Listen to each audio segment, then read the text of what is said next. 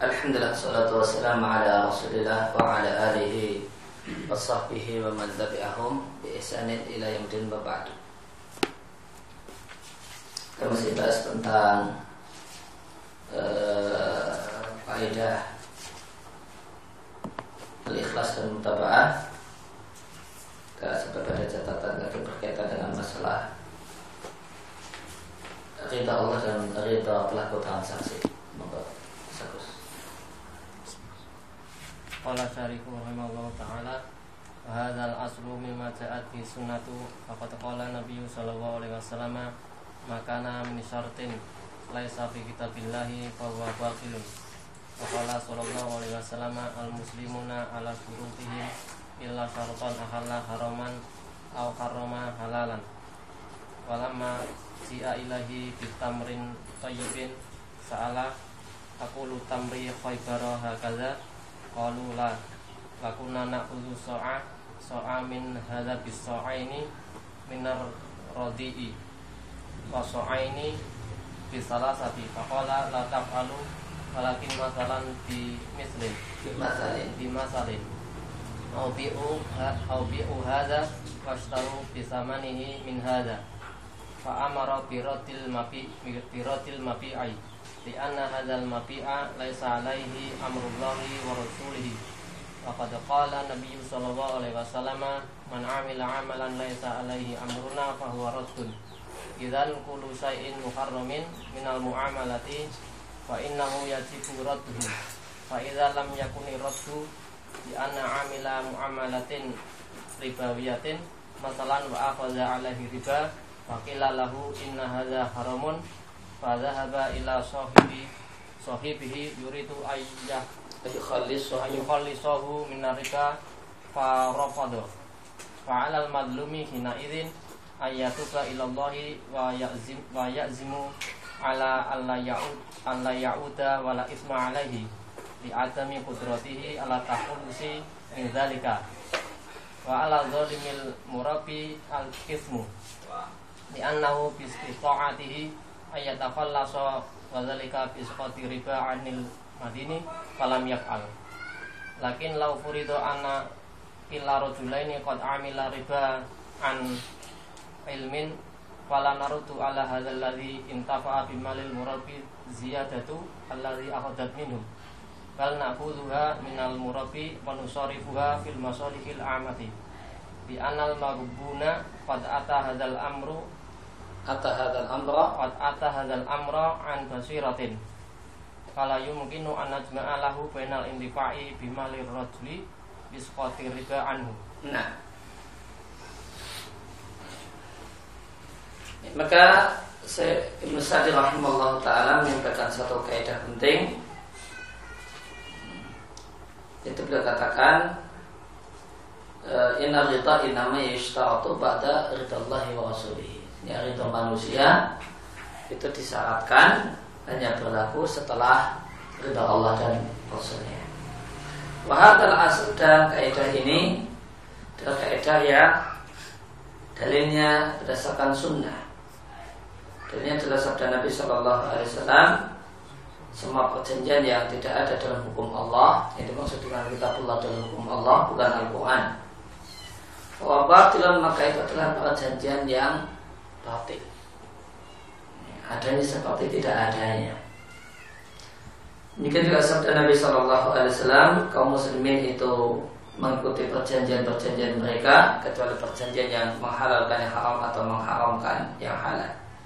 Ketika didatangkan kepada Nabi SAW kurma yang kualitas bagus, Nabi tanya yaitu kepada Bilal, apakah semua kurma Khaybar semacam ini? Sahabat mengatakan tidak, akan tapi kami barter satu sok kurma yang bagus dengan 2 sok dan kurma yang jelek, atau 2 sok yang bagus dengan 3 sok. Maka Nabi katakan janganlah kalian lakukan, akan tapi semisal dengan semisal, sehingga diuhada, maka jualah yang jelek, washtaru, dan belilah dengan bitamanihi, dengan uang hasil penjualnya, min hada, dari yang ini yang bagus. Dikatakan oleh Al Bukhari.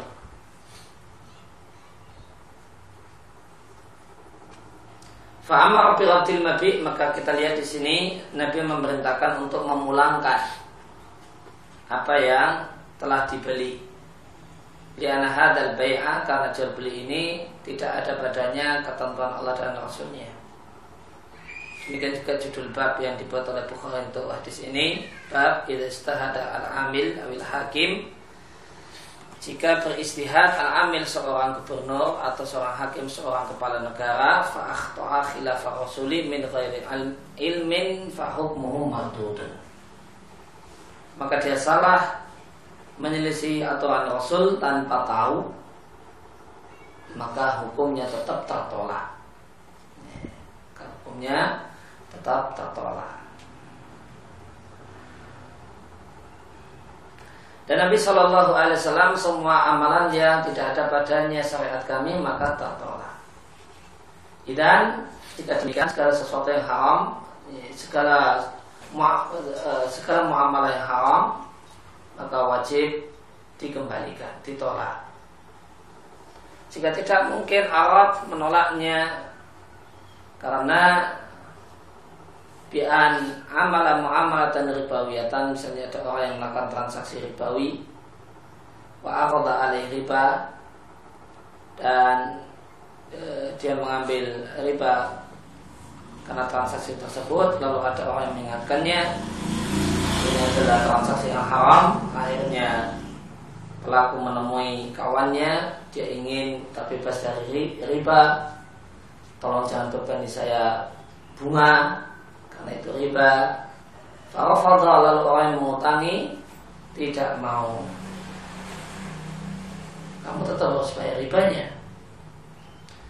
Maka apa yang harus dilakukan oleh orang yang sudah terlanjur fa'alal madlum, maka kewajiban orang yang terzalimi pada satu adalah bertobat kepada Allah dan bertekad untuk tidak mengulangi, dan tidaklah dia bayar saja ribanya dan tidak ada dosa baginya, dengan catatan ketika dia masuk dalam transaksi tersebut dia tidak tahu, dia tidak tahu kalau transaksi semacam itu haram, murni asli tidak tahu, tahu haramnya setelah terlanjur berhutang dengan bank atau bentuk-bentuk riba yang lain, baru tahu kalau itu haram setelah sudah terlanjur. Maka tentu kalau di bank ya nggak mungkin bank mau menolak memberikan keringanan, sehingga ya dah langsung kita aja, nggak perlu di sini ya tahpilah sahibi, nggak perlu, karena jelas sudah nggak bisa. Maka ya langsung saja fa'alal mutum hina idzin ayatuba ilallah. Maka kita nasihatkan kepada orang yang jadi korban riba untuk bertobat pada Allah, bertekad lagi tidak mengulangi semacam ini, bertekad lagi untuk tidak mengulangi tindakan, melangkah sebelum bertanya, dah bayarkan bunganya dan tidak ada dosa atas Anda. Kenapa? Karena dia memang tidak mampu untuk takhallus, membebaskan diri dari ikatan riba. Sedangkan orang yang zalim, al-murabi, yang membungakan uang, itulah yang dapat dosa, karena dia mampu untuk membebaskan diri dengan menghilangkan riba dari orang yang berhutang, namun dia tidak mau mengerjakannya. Ini berlaku kalau tahu itu riba, baru tahu setelah terjadi. Kemudian poin yang kedua, lakin law furita, akan tapi seandainya, bahasanya furita diandaikan, dua orang tersebut melakukan transaksi riba an ilmin, dalam keadaan sudah tahu sama tahu kalau ini riba.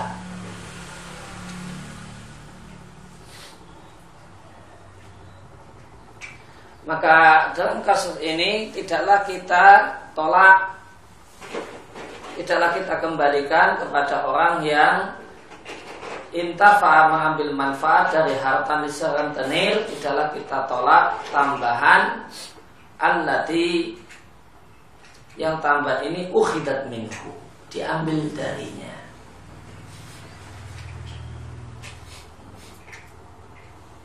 Kalau tidak tahu kemudian dan tenirnya itu juga tidak tahu, maka kewajiban rentenir untuk mengembalikan bunga dan ribanya. Sama-sama dua-duanya tidak tahu. Untuk sadar, rentenirnya juga mau sadar, maka kewajiban rentenir adalah mengembalikan bunganya, nggak usah. Nah, pokoknya saja yang dipulangkan. Tapi kalau sama-sama tahu, maka aturannya bunga tidak dikembalikan. Sudah sama-sama tahu nekat, maka riba tidak dikembalikan kepada nasabah. Namun kita katakan si nasabah wajib bayar riba. Kalau tadi nasabahnya kan nggak wajib bayar riba, ya antum negolah mau nggak ribanya dihilangkan, nggak usah pakai tambah-tambahan. Kalau bisa ya sudah, antum nggak perlu bayar riba. Kalau nggak bisa, ya sudah antum tobat, bayarkan ribanya. Dia yang dosa, Anda tidak dosa. Ini jika padahalnya tidak tahu. Kalau namun kalau sudah tahu, kita katakan kepada nasabah riba, Anda wajib bayarkan. Serahkan bunga tersebut kepada si rentenir. Wajib. Mau gimana? Setelah diserahkan kepada si rentenir bunga tadi, kalau kemudian ternyata setelah itu si rentenirnya insaf, na'khudhuha minan mu'abi. Uang riba tadi kita ambil dari si rentenir. Kemudian wanasrifuha fil masalih al-'ammah. Kemudian kita salurkan ke maslahat umum.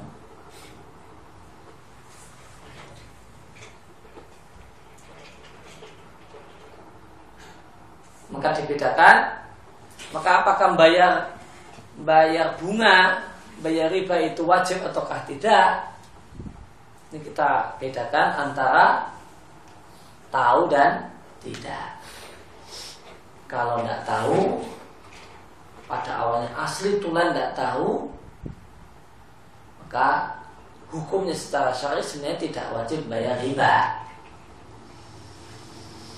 Jika sudah tahu namun nekat, maka wajib bayar riba, wajib bayar bunga.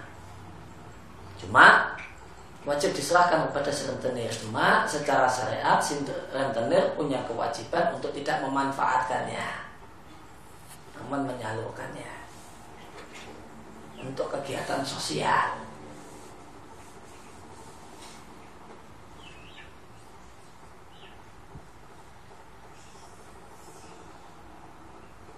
Li'anal marbut qad ata hadal amra, karena orang yang karena korban, al-marbum orang yang dirugikan asalnya, yaitu korban riba alias nasabah riba, nasabah dalam transaksi riba. Maka pihak yang dirugikan qad ata hadal amr, dia lakukan hal ini, yaitu transaksi riba an basiratin, dalam keadaan tahu kalau ini riba. Maka dalam kondisi ini tidaklah mungkin anajma' lahu,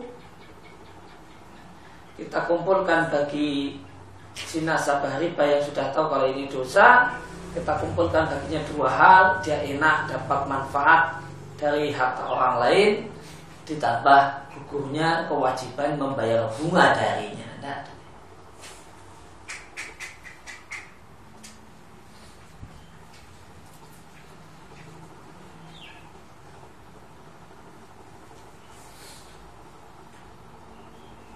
sehingga apakah bayar riba atau bunga itu wajib ataukah tidak, apakah haram secara mutlak, jawabannya perlu dirinci bagaimanakah transaksi tersebut terjadi. Pada dasarnya masalah ini ada khilaf ulama, namun yang kuat insyaallah adalah sebagaimana yang disampaikan oleh Syed Murtiamin tadi. Kemudian bab berikutnya adalah pembahasan tentang masalah taksis bantil aula kala ba'din. Sebagian anak dilebihkan daripada sebagian lain dari pemberian, dan sebagiannya diutamakan dalam ataya pemberian wal wasaya dan wasiat. Bu Hasna. Al-ataya itu takunu fil hayati, wal-wasiyatu takunu ba'dal mauti, wa taqdirihim wa taqdiruhum bima mutlaqan aw ziyaratu naman akhirin aw haramun. لأن النبي صلى الله عليه وسلم قال اتقوا الله واعدلوا بين أولادكم وهذا كرقايا مجردة أما ما كان من أجل الحاجة والنفقة بالتعديل بينهم أن يعطى كل إنسان ما يحتاج إليه فمثلا إذا كان أحدهم يحتاج إلى التزويج والآخرون لم يبلغوا سن التزويج فزوج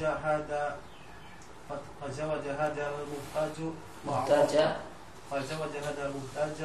وأعطاه 50,000 ريال مثلا فيعطي الآخرين walau aqawum lakana asiman di anna tazwija minan nafaqati wa kadhalika lahu yufdala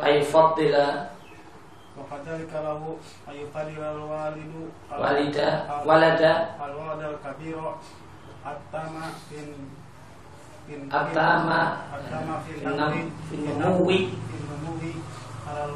al-waladi sogiri alladhi ibtida'in namwi Kalau furdo anal awala yahtaju ila miatin wasani yakfihi asharata riyal yakfihi asharatu riyalatin wala yudakhiru tis'ina riyalan lihada sogiri ولا يجوز له ذلك لأن الحاجة بحسبها كذلك إذا احتاج أحد الأولاد إلى علاج وعالجه بمبلغ كبير فإنه لا يعطى الآخرين مثله إذا التعليل في النفقة والحاجة هو أن يعطى كل واحد ما يحتاجه وتعديل في التبرعات هو أن لا يفضل أحد هو أن لا يفضل أحدا على أحد إلا ذكر على الأنثى فإن العطاء يكون للذكر مثل هذه الأنثيين. نعم. Yang namanya atiyah itu adalah pemberian ketika orang tua misalnya dalam kondisi hidup. Sedangkan wasiat setelah wafatnya orang tua. Tafdiluhum, dan yang dimaksud lebih mengutamakan anak, satu anak daripada yang lain, boleh jadi mutlak. Yang satu diberi, yang satu tidak diberi. Termasuk juga mengutamakan sebagian anak adalah yang satu lebih banyak daripada yang lain. Maka boleh jadi yang satu diberi, yang satu tidak diberi. Maka itu mengutamakan tafdil sebagian anak atas yang lain, atau yang satu diberi lebih banyak daripada yang lain. Maka tindakan ini, tafdil untuk pemberian terhadap anak, hukumnya haram. Mengingat sabda Nabi SAW, ittaqullah wa'dilu baina auladikum, bertakwalah pada Allah dan bersikaplah adil di antara anak-anak kalian. Diatkan oleh Tirmidzi dari Amr bin Auf Al-Musani, Tirmidzi mengatakan hadza hadisun hasanun sahih. Diatkan oleh Abu Dawud dari hadisnya Abu Muayyah. Diatkan Salamul alak oleh Bukhari dalam sahihnya, majsuma dengan Syekh Jasser. Dinilai sahih oleh Al-Bayhaqi Bisyawahid. Itu yang atas. Oh, atas ya. Oh, Al-Muslim. Al-Afu. Ittaqullah wa'dilu baina auladikum. Diriwayatkan oleh Bukhari, Muslim. Diberi judul bab oleh An-Nawawi di Sahih Muslim, bab karahati tafdili ba'dil auladi fil hibah. An-Nawawi mengatakan makruh saja. Makruhnya yang mengutamakan seperti anak dalam hibah. Namun yang tepat adalah haram. Wa hadza fi ataya al-mujaradah. Ini berlaku ketentuan ini, hadis ini berlaku untuk hibah atau pemberian yang murni pemberian.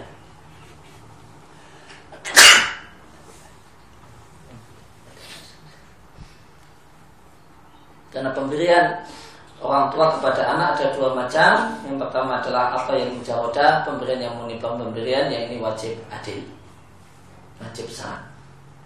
Kemudian yang kedua, maka min ajlil hajah, pemberian yang karena faktor kebutuhan dan kebutuhan si anak dan nafkah. Maka adil untuk pemberian jenis yang kedua adalah ayu taqul insanin mayyahtaju ilaih. Setiap anak diberi apa yang jadi kebutuhannya. Misalnya satu anak sudah perlu menikah, yang lain masih anak belum sampai usia menikah. Maka orang tua menikahkan si anak yang memang sudah perlu untuk menikah, dan si orang tua memberikan untuk uang untuk mahar dan yang lainnya sebesar 50.000 rial misalnya. Maka anak yang kecil ya tidak perlu diberi. Falyu'ta al-akharin, falyu'ti al-akharin. Orang tua tidak perlu ngasih pada yang masih kecil. Bahkan seandainya nikah dikasihkan, karena hatiman tentu dosa. Anak kecil TK megang duit sebanyak itu. Kemudian ada hal yang menarik yang disampaikan oleh pensyarah, di anak tasbih dengan nafkah. Biaya nikahnya anak laki-laki termasuk nafkah kewajiban bapak.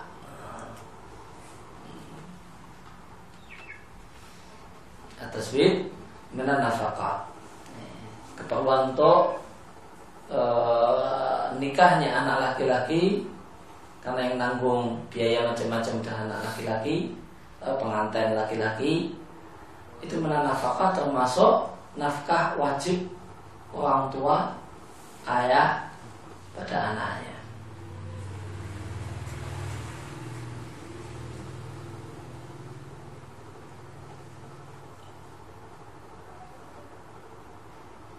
Kalau yang di masa kita enggak ya, perempuan. Malah tasrif untuk perempuan ya. Jadi nafkah, jadi kewajiban nafkah orang tua. Ini disebabkan karena dianggap itu beban pengantin perempuan. Karena fikihnya itu beban pengantin perempuan, padahal dia nikah beban pengantin laki-laki. Sehingga yang perlu diberi nafkah untuk keperluan menikah ya anak laki-laki.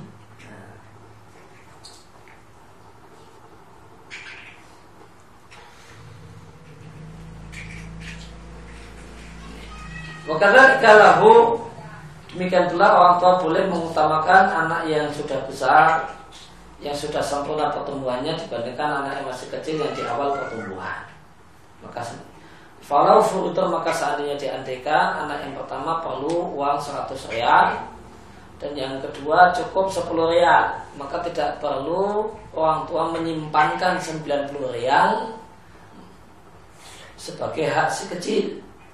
Bahkan itu tidak boleh.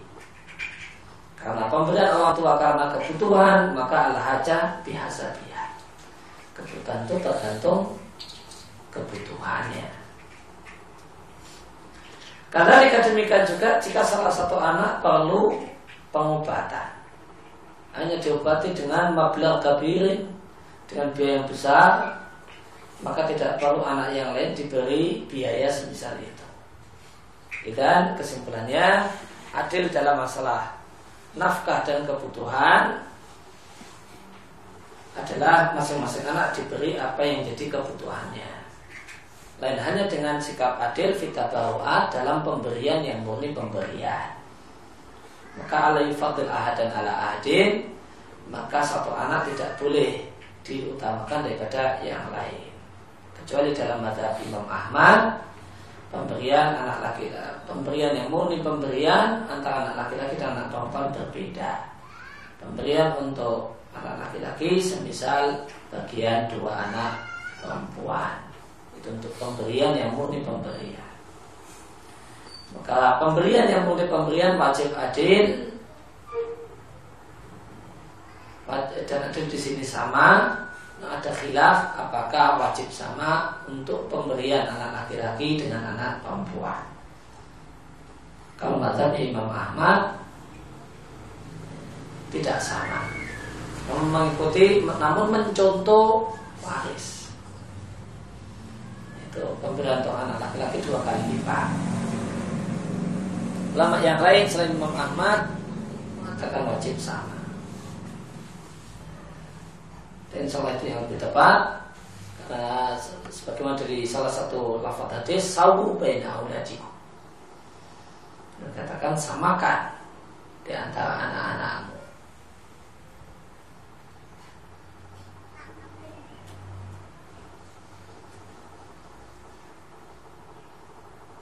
Ini kemarin matan kita baca sampai mana?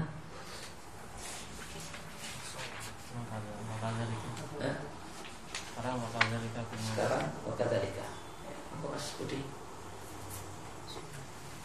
Wakadalika fil mawarisi, fala wasiyata liwarisin, wakadalika syurutul waqifina la budda an takuna wafiqatan li syar'i ghaira mukhalifatin lahu fa in khalafatsu ulghiyat. Mizanu syuruti mutlaqan qauluhu sallallahu alaihi wasallam al-muslimuna ala syurutihim illa syartan harrama halalan aw halal aw ahalla haraman wa kadzalika nikahu syurutuhu wa akanuhu walladhi yahillu minan nisa'i walladhi la yahillu wat talaqu wa raj'atu wa jami'ul ahkamil muta'alliqati bihi labudda an taqa'a ala wajhil masyru'i fa in lam taqa fa hiya mardudatun wa kadzalikal iman wa kadzalikal aymanu wan nuzuru la yakhlifal abdu illa billahi aw ismin min asma'ihi aw sifatin min sifatihi aw binadrin lillahi faman nadara an yuti allaha falyuti'hu wa man nadara an ya'si allaha fala ya'sihi wa kadzalikal. Wakadhalika demikian juga dalam pembagian waris, maka tidak boleh ada wasiat harta untuk orang yang berhak mendapatkan warisan atau untuk yang mendapatkan warisan. Adapun ahli waris namun karena mahjub dia tidak dapat warisan, maka boleh diberi wasiat. Wakadhalika demikian juga ketentuan yang dibuat oleh orang yang wakaf haruslah mencocoki syariat. Jika ada seorang muslim wakaf mewakafkan tanahnya untuk bangun gereja, ya, maka teranggap batal. Maka labuda haruslah mencocoki syariat dan tidak menyelisihinya. Maka jika menyelisihi, maka ulghiyat, maka syaratnya dianggap tidak ada. Dan tolak ukur parameter berkaitan dengan masalah persyaratan dan perjanjian secara mutlak adalah sabda Nabi, kaum muslimin mengikuti perjanjian mereka kecuali perjanjian mengharamkan halal atau menghalalkan yang haram. Diriwayatkan oleh Tirmidzi dari Amr bin Auf al-Musani, Tirmidzi mengatakan hadza hasanun sahihun, hadza hadisun hasanun sahihun. Diriwayatkan Abu Dawud dari Abu Muayyah, diriwayatkan Abu Dawud sama alat rumsanya dengan bentuk jazm. Jika dalam bentuk jazm artinya ini mengisyaratkan kalau Bukhari mensahihkannya. Tidak sahih bahiki dengan syawahid artinya sahih li ghairihi di Sunanul Kubra. Demikian juga nikah, syarat dan rukunnya, dan perempuan yang halal dinikah dan yang tidak halal. Demikian juga cerai dan rujuk dan semua ketentuan kaitan dengannya labuda haruslah entaqah terjadi dalam bentuk yang dituntunkan. Fa'ilam takat, jika tidak terjadi dalam bentuk yang dituntunkan, fa'uhiyah mardudatan, maka tatolak. Demikian juga sumpah dan nazar. Seorang tidaklah boleh bersumpah kecuali dengan Allah, dengan kata-kata Allah, atau salah satu nama Allah, atau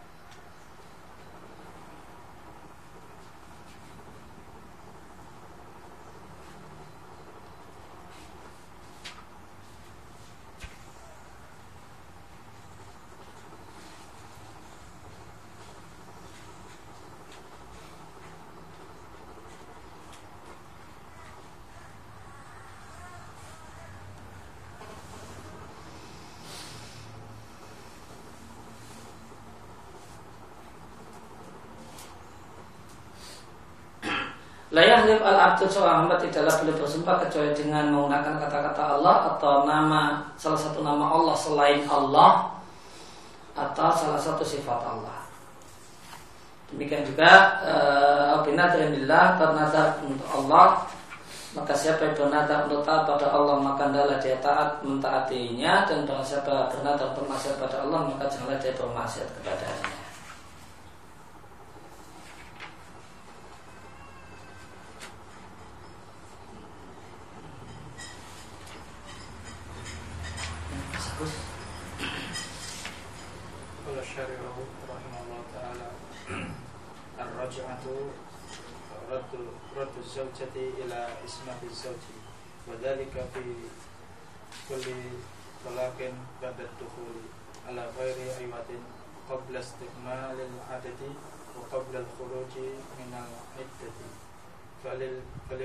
فللزوجي أن يراجع ما دامت المطلقة في العدة أما الفسوخات كلها فليس فيها رجوع كما لو فسخ لعيبها أو فسخت هي لعيبه وكذلك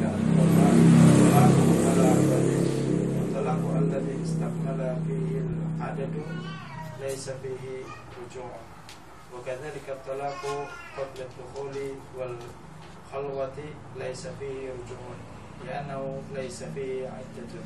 Nah, yang namanya rujuk adalah mengembalikan istri kepada ikatan pernikahan dengan suaminya. Dan rujuk hanya terjadi dalam semua talak ba'da dukhul, setelah terjadinya hubungan badan. Dan talak tersebut tidaklah dikeluarkan karena iwadin, karena ada kompensasi finansial yang dibayarkan oleh istri. Kalau ada kompensasi, maka ini khulu, dan tidak ada rujuk dalam khulu. Qabla istiqmalil adadi, dan sebelum sempurnanya bilangan tolak. Kalau sudah 3, ya sudah, maka tidak bisa dirujuk. Sebelum 3, 1 atau 2, maka masih bisa dirujuk. Kalau sudah 3, sudah sempurna bilangannya, tidak bisa dirujuk. Wa qablal khuruj minal iddah, dan sebelum berakhirnya masa iddah. Ini ketentuan kapan rujuk itu disyariatkan. Oleh karena itu, maka seorang suami boleh merujuk majamatil mutallaqah selama perempuan yang dicerai itu dalam masa iddah.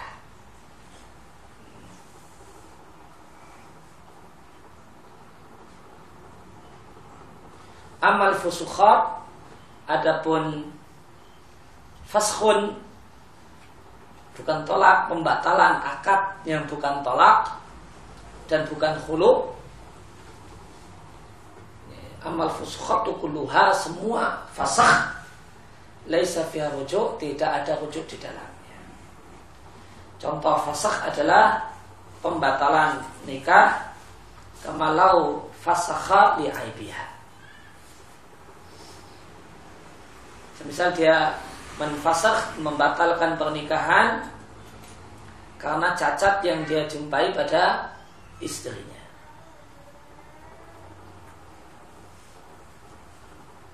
Yang cacat ini disembunyikan dan tidak dia ketahui sebelum akad nikah.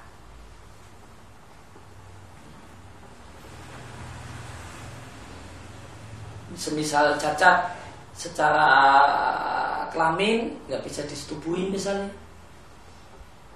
ataukah cacat-cacat yang lain yang menyebabkan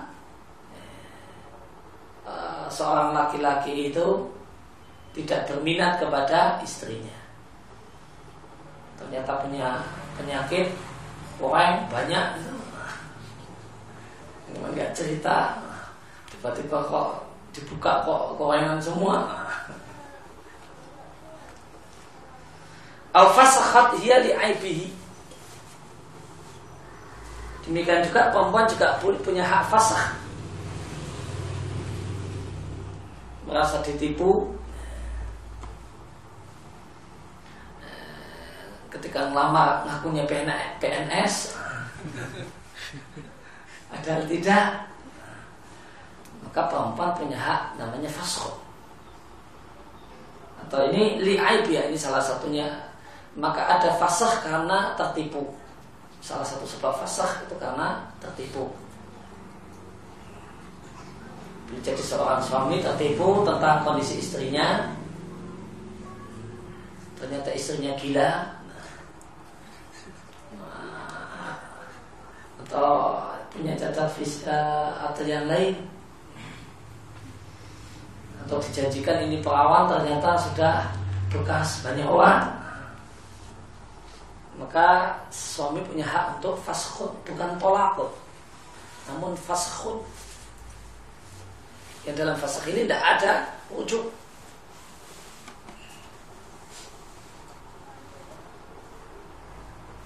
Dan boleh jadi faskhun, di antara sebab faskhun adalah karena cacat yang tidak diketahui, yang tidak disampaikan sebelum nikah. Boleh jadi cacat berkaitan dengan masalah kelamin. Ternyata suaminya maaf tidak bisa tegang. Maka wanita punya hak fasakh. Dia tidak khulu, namun fasakh. Dia tidak perlu bayar. Khulu harus bayar. Enggak, kalau dia katakan saya nggak jadi denganmu, saya mau pulang.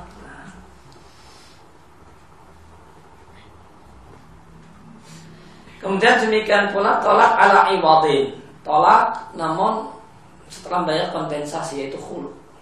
Maka tidak ada rujuk dalam khulu.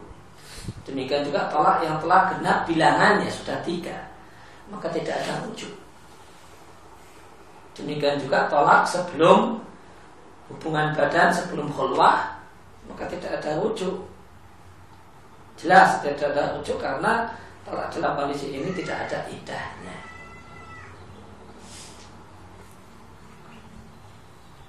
Ya, ini Al-halfu bismin min asma'illahi mitlun Allahi warrahmani wal azizi wasami'i wal basiri kadalika fi sifatin min sifatihil ma'nawiyati mithlu wa izzatillahi la af'alan la kada wa kada amma sifatu al khabariyatu al-mahdatu wala yahlifu biha wala yahlifu biyadillahi wala bi'ainillahi ilal wajhi wa dzalika li anna al-wajha yutlaqu ala dzati kama fi qouli ta'ala kullu man 'alaiha fan wa yabqa wajhu rabbika dzul jalali wal ikram wa qaluhu kullu syai'in halikun illa wajha wa yajuzu ay yahlifa biwajhillahi fa yaqulu wa wajhillahi aw biwajhillahi la af'alanna kada wa kada idzan al asma'u yahlifu biha wa sifatu al ma'nawiyatu yahlifu biha amma sifatul khabariyatu al mahdatu kal yadaini wal ainaini wasaqaini wal qadami fala yahlifu biha illal wajhu illal wajha fa in halfa bi ghairillahi fa innahu yaqulu la ilaha illallah kama amara nabiyyu sallallahu alaihi wasallam man qala wallati ayyakula la ilaha illallah li anna halfa bi ghairillahi syirkun wala ilaha illahu ikhlasun fayudawa asyirku bil ikhlasi thumma hadal yaminu alladhi halafahu la yan'akidu wala yatarattabu alaihi hukmun bal alaihi ayyatuba ilallahi azza wa jalla. Nah, bersumpah dengan salah satu nama Allah, misalnya contohnya wallahi wa rahmani wal azizi wa sami wal basir. Demikian juga bersumpah dengan sifat Allah, dan sifat Allah ada sifat ma'nawiyah. Contohnya kemuliaan Allah juga akan begini-begini. Adapun sifat khobariyah, yang murni khobariyah, sifat khobariyah adalah sifat yang tidaklah mungkin kita ketahui kecuali dengan berdasarkan khobar, dalil. Kalau sifat ma'nawiyah jadi ditangkap dengan akal. Allah itu harus mulia, harus hidup, berilmu, kuasa. Maka tidak boleh bersumpah dengan tangan Allah, mata Allah, kecuali wajah. Kenapa ada penjelasan wajah? Karena wajah terkadang disebut wajah dan yang dimaksudkan adalah zat. Semisal firman Allah, semua yang ada di atas bumi itu fana dan yang kekal adalah wajah Rabbmu. Artinya adalah zat Allah yang dia memiliki wajah. Dzul jalali wal ikram. Kullu syai'in halikun, segala sesuatu adalah binasa kecuali wajahnya. Yaitu maksudnya adalah kecuali dirinya, yang dirinya tersebut memiliki wajah. Fayajuzu, maka boleh bersumpah dengan wajah Allah dengan mengatakan wajhullah atau biwajhilah, saya akan mengatakan demikian dan demikian. Itu jika demikian maka boleh bersumpah dengan nama Allah. Ini kata Syekh Ibrahim Al-Wahili, tidak ada khilaf di sini. Dan bersumpah dengan sifat Allah ada khilaf, namun saya belum tahu detail siapa yang membolehkan dan siapa yang melarang. Namun bersumpah dengan sifat itu diperselisihkan. Dan pendapat Syekh Murtiamin boleh bersumpah dengan sifat, namun dirinci maknawiyah boleh, khobariyah yang murni khobariyah semacam tangan, mata, betis dan telapak kaki tidak boleh kecuali wajah. Dan siapa yang bersumpah dengan selain Allah, fa innahu yaqul, maka dia hendaknya membayar kafarah dengan mengucapkan la ilaha illallah sebagaimana perintah Nabi sallallahu alaihi wasallam. Nabi mengatakan siapa yang mengatakan demi latan adalah dia mengucapkan la ilaha illallah. Diriwayatkan oleh Bukhari dan Muslim. Dan meskipun hadisnya tentang latan, maka di sini kita lihat diambil maknanya secara umum, yaitu bersumpah dengan selain Allah. Karena sumpah dengan selain Allah adalah kemusyrikan dan la ilaha illallah adalah tauhid, maka kemusyrikan diobati dengan tauhid. Kemudian sumpah yang alladzi halafahu yang telah dia ucapkan dengan selain Allah itu layan akid, tidak sah dan tidaklah berdampak hukum. maka dia berkewajiban untuk bertobat pada Allah Azza wa Jalla.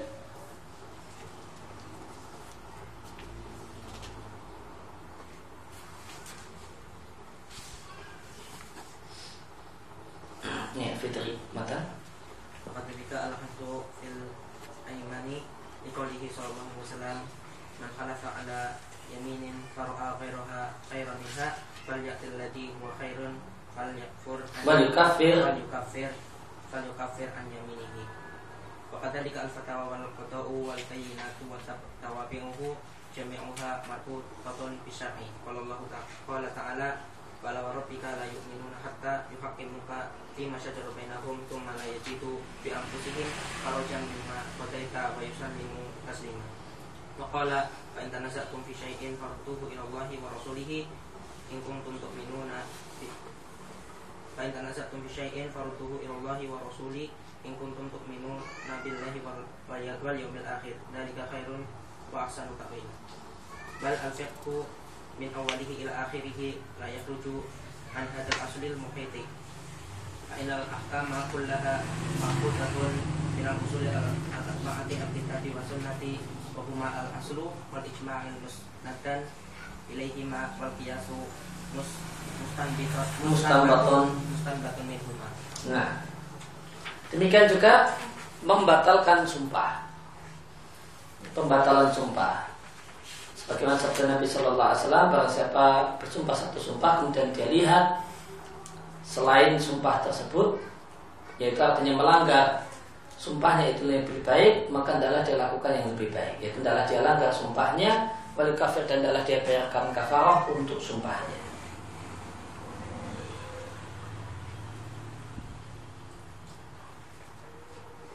Dan ini An-Nawawi berjudul bab ini anjuran, bab bunda tebi, bab anjuran orang yang bersumpah dengan satu sumpah kemudian dia lihat membatalkan sumpah itu lebih baik, maka dianjurkan untuk melakukan yang lebih baik dan yukafir, merkafah untuk sumpahnya. Namun ya detailnya tidak mesti hukumnya hanya dianjurkan, boleh jadi wajib jika isi sumpahnya adalah haram. Maka dari kalau fatwa, demikian juga fatwa dan qadha,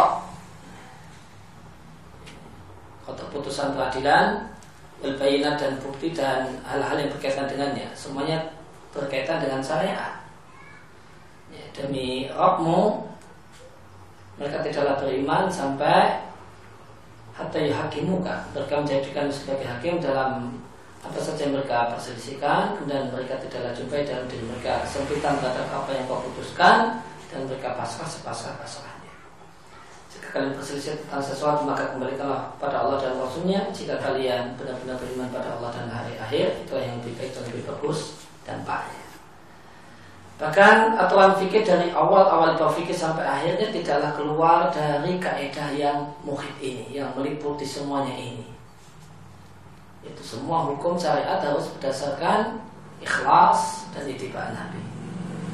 Karena hukum seluruhnya diambil dari empat sumber hukum, yaitu Quran dan Sunnah, dan ini adalah pokoknya, wal ijma' mustanadan ilaihima, dan ijma' yang harus punya sandaran Quran dan Sunnah, dan kias, dan kias itu sesuatu yang diambil dari Quran dan Sunnah. Saya baca lebih dahulu. Masalah apa hukum berdoa kepada sifat Allah? Jawabannya, berdoa kepada sifat Allah hukumnya haram, sebagaimana dikatakan oleh Syekh Jasser. Bahkan dia adalah kekafiran dengan sepakat ulama. Orang tidak boleh mengatakan ya rahmatullah wa ya rahmatullah, berikan aku rezeki, limpahkan rezeki pada aku. Maka seorang tidak boleh mengatakan baik kuasa Allah, ampunilah aku, baik kuasa Allah, limpahkan rezeki kepada aku.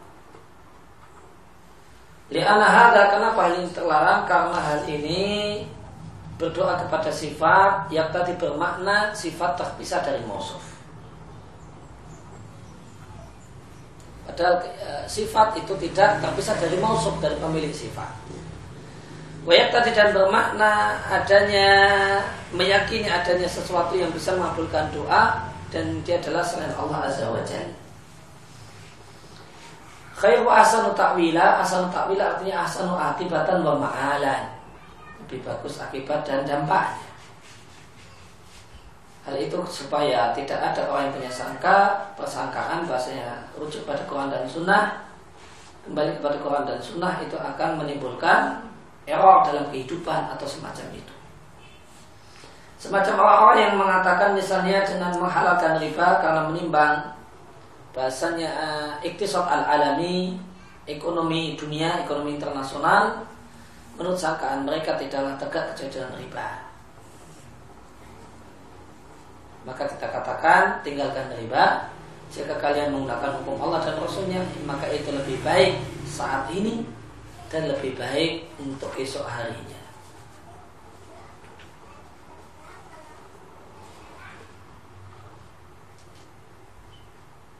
Kemudian tentang mustanid, di situ ada alif yang menunjukkan dibaca nasab. Semnusemin mengkritik al-zahir yang lebih tepat harusnya dibaca rafa wal ijma'. Mustanidun ilaihima bidalil dengan alasan alibara ala tibadah, kalimat setelahnya itu mustambil itu nyatanya dibaca mustambitun, maka berarti ya mustanidun juga ya. Terakhir Satria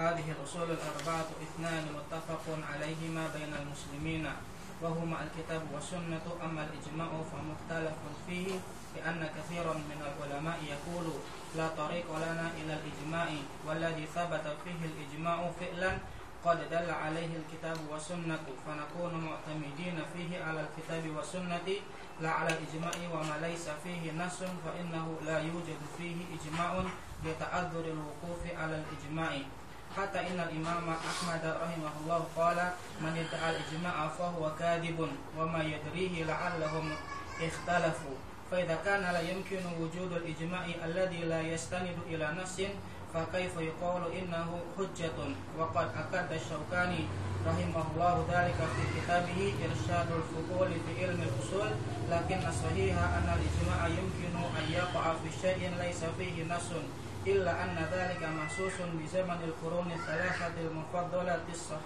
المفضلة الصحابة والتابعين وتابعيهم أما بعد ذلك فالركعة الإسلامية اتسعت والأهواء كثرت والأقوال انتشرت فليمكن الإحاطة بأقوال الناس لكن إذا سلمنا جدلا أن المسألة فيها إجماع فإننا نأخذ به وأما القياس فمختلف فيه أيضا فالظاهرية لا يثبتونه وينكرونه أشد الإنكار إذا الأصول المتفق عليها من هذه الأربعة هما الكتاب والسنة وما عدا ذلك ففيه خلاف وهناك أدلة أخرى لم يذكرها المؤلف رحمه الله قال بها بعض العلماء مثل استصحاب الحال لكن استصحاب الحال موجود في القرآن والسنة كذلك أيضا المصالح المرسلة وهذه أيضا ليست دليلا لأن هذه المصالح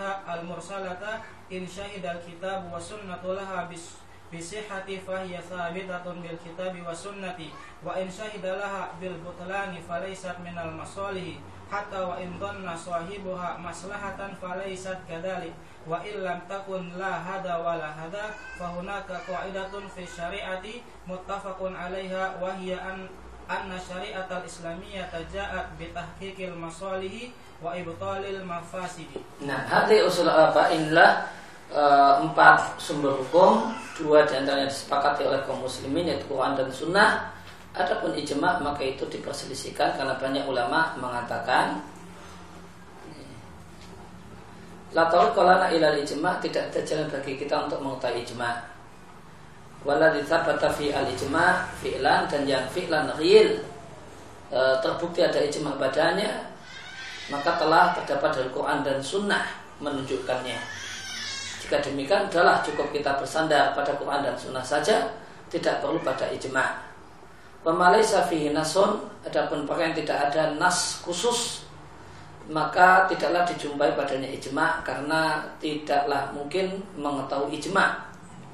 Sampai-sampai Imam Ahmad mengatakan, siapa yang mengklaim ijma' maka dia dusta. Wa mayadrihi, dan dari mana dia tahu boleh jadi manusia berselisih. Faidah kana la yumkin, maka jika tidaklah mungkin adanya ijma' yang tidak bersandar kepada nas, kaifa yuqalu, maka bagaimanakah kita katakan inna hujjah, ijma adalah hujjah.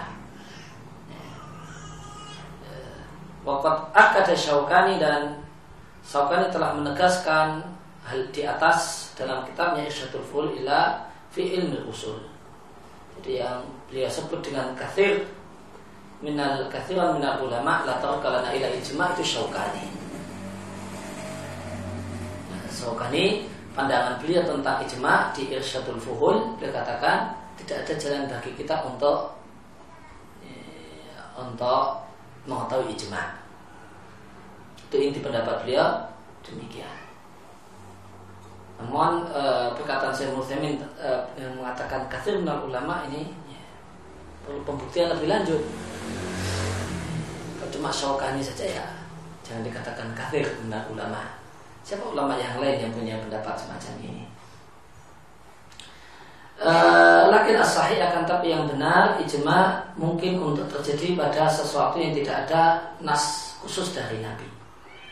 Namun itu khusus berlaku untuk tiga generasi al-mufaddalah, yang utama yaitu sahabat, tabi'in, dan tabi'in. Adapun setelah itu, maka berkah Islamiyah, maka dunia Islam, wilayah kaum muslimin itu demikian luas, hawa nafsu banyak, pendapat ulama tersebar, karena dan bukanlah syarat untuk disebut ulama harus tenar. Fala yumkin, maka tidak mulah mungkin mengetahui semua pendapat orang.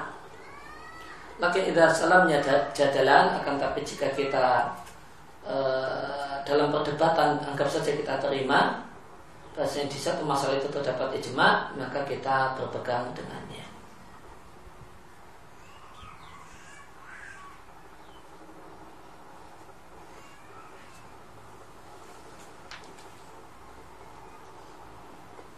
Maka membatasi ijma yang tidak ada nas khususnya itu pada ijma salaf saja. Tapi sebagian ulama yang lain kayak Syekh Sya'athri dia mengatakan ada ijma zaman ini. Ijma zaman ini ada. Kalau katakan di antara ijma zaman ini, ijma seluruh kaum muslimin bolehnya memakai HP. Tidak ada khilaf di antara kaum muslimin. Kalau katakan tidak ada khilaf di antara kaum muslimin tentang bolehnya menggunakan handphone. Dicontohkan juga tidak ada khilaf di antara kaum muslimin, bisa dikatakan tidak ada khilaf di antara kaum muslimin bolehnya karpet di masjid. Tapi ada khilafnya. Saya mau bela ya. Yang beliau mengatakan di masjid keadaan di zaman Nabi lebih baik daripada zaman sekarang. Bisa praktek sholat dengan sandal.